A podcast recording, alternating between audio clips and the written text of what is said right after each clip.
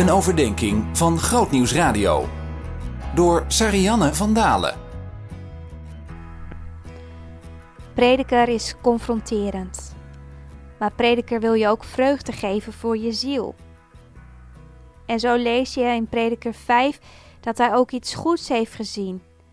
En dat het goed is dat je na het zwoegen mag genieten van lekker eten en drinken en al het andere goede, want dat is het deel wat de mens toekomt. En daarom, broer en zus, wil ik je aanmoedigen om in de aankomende tijd, wanneer we toeleven naar het kerstfeest, ook echt te genieten van de geboorte van Jezus Christus. Je mag het glas heffen en je mag met vreugde de maaltijd nuttigen. Is het wel eens bij je opgekomen dat Jezus in het Nieuwe Testament een bruiloftsfeest heeft gered?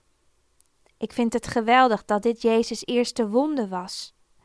Hiermee geeft hij wat mij betreft groen licht om niet je hele leven alleen met een ernstig gelovig gezicht rond te lopen. Je mag genieten, feest vieren, je tong verwennen met goed eten en een glas wijn. En wat is het ook goed om te genieten van het leven.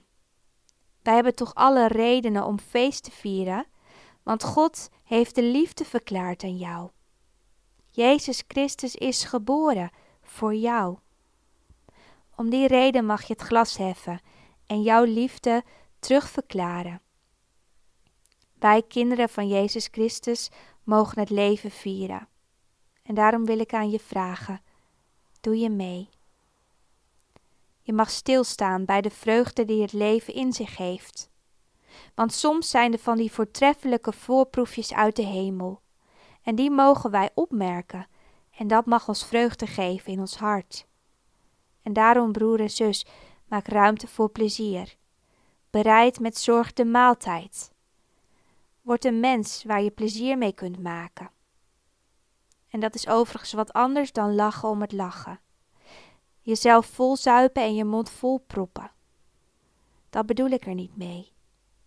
Het is ook niet zo dat je leven pas goed is wanneer je ieder weekend kunt stappen en de bloemetjes buiten kunt zetten. Dat je aldoor aan een rijk gevulde maaltijd zit. De mensen die dat wel doen, hunkeren naar vreugde en plezier, maar vinden het vaak niet.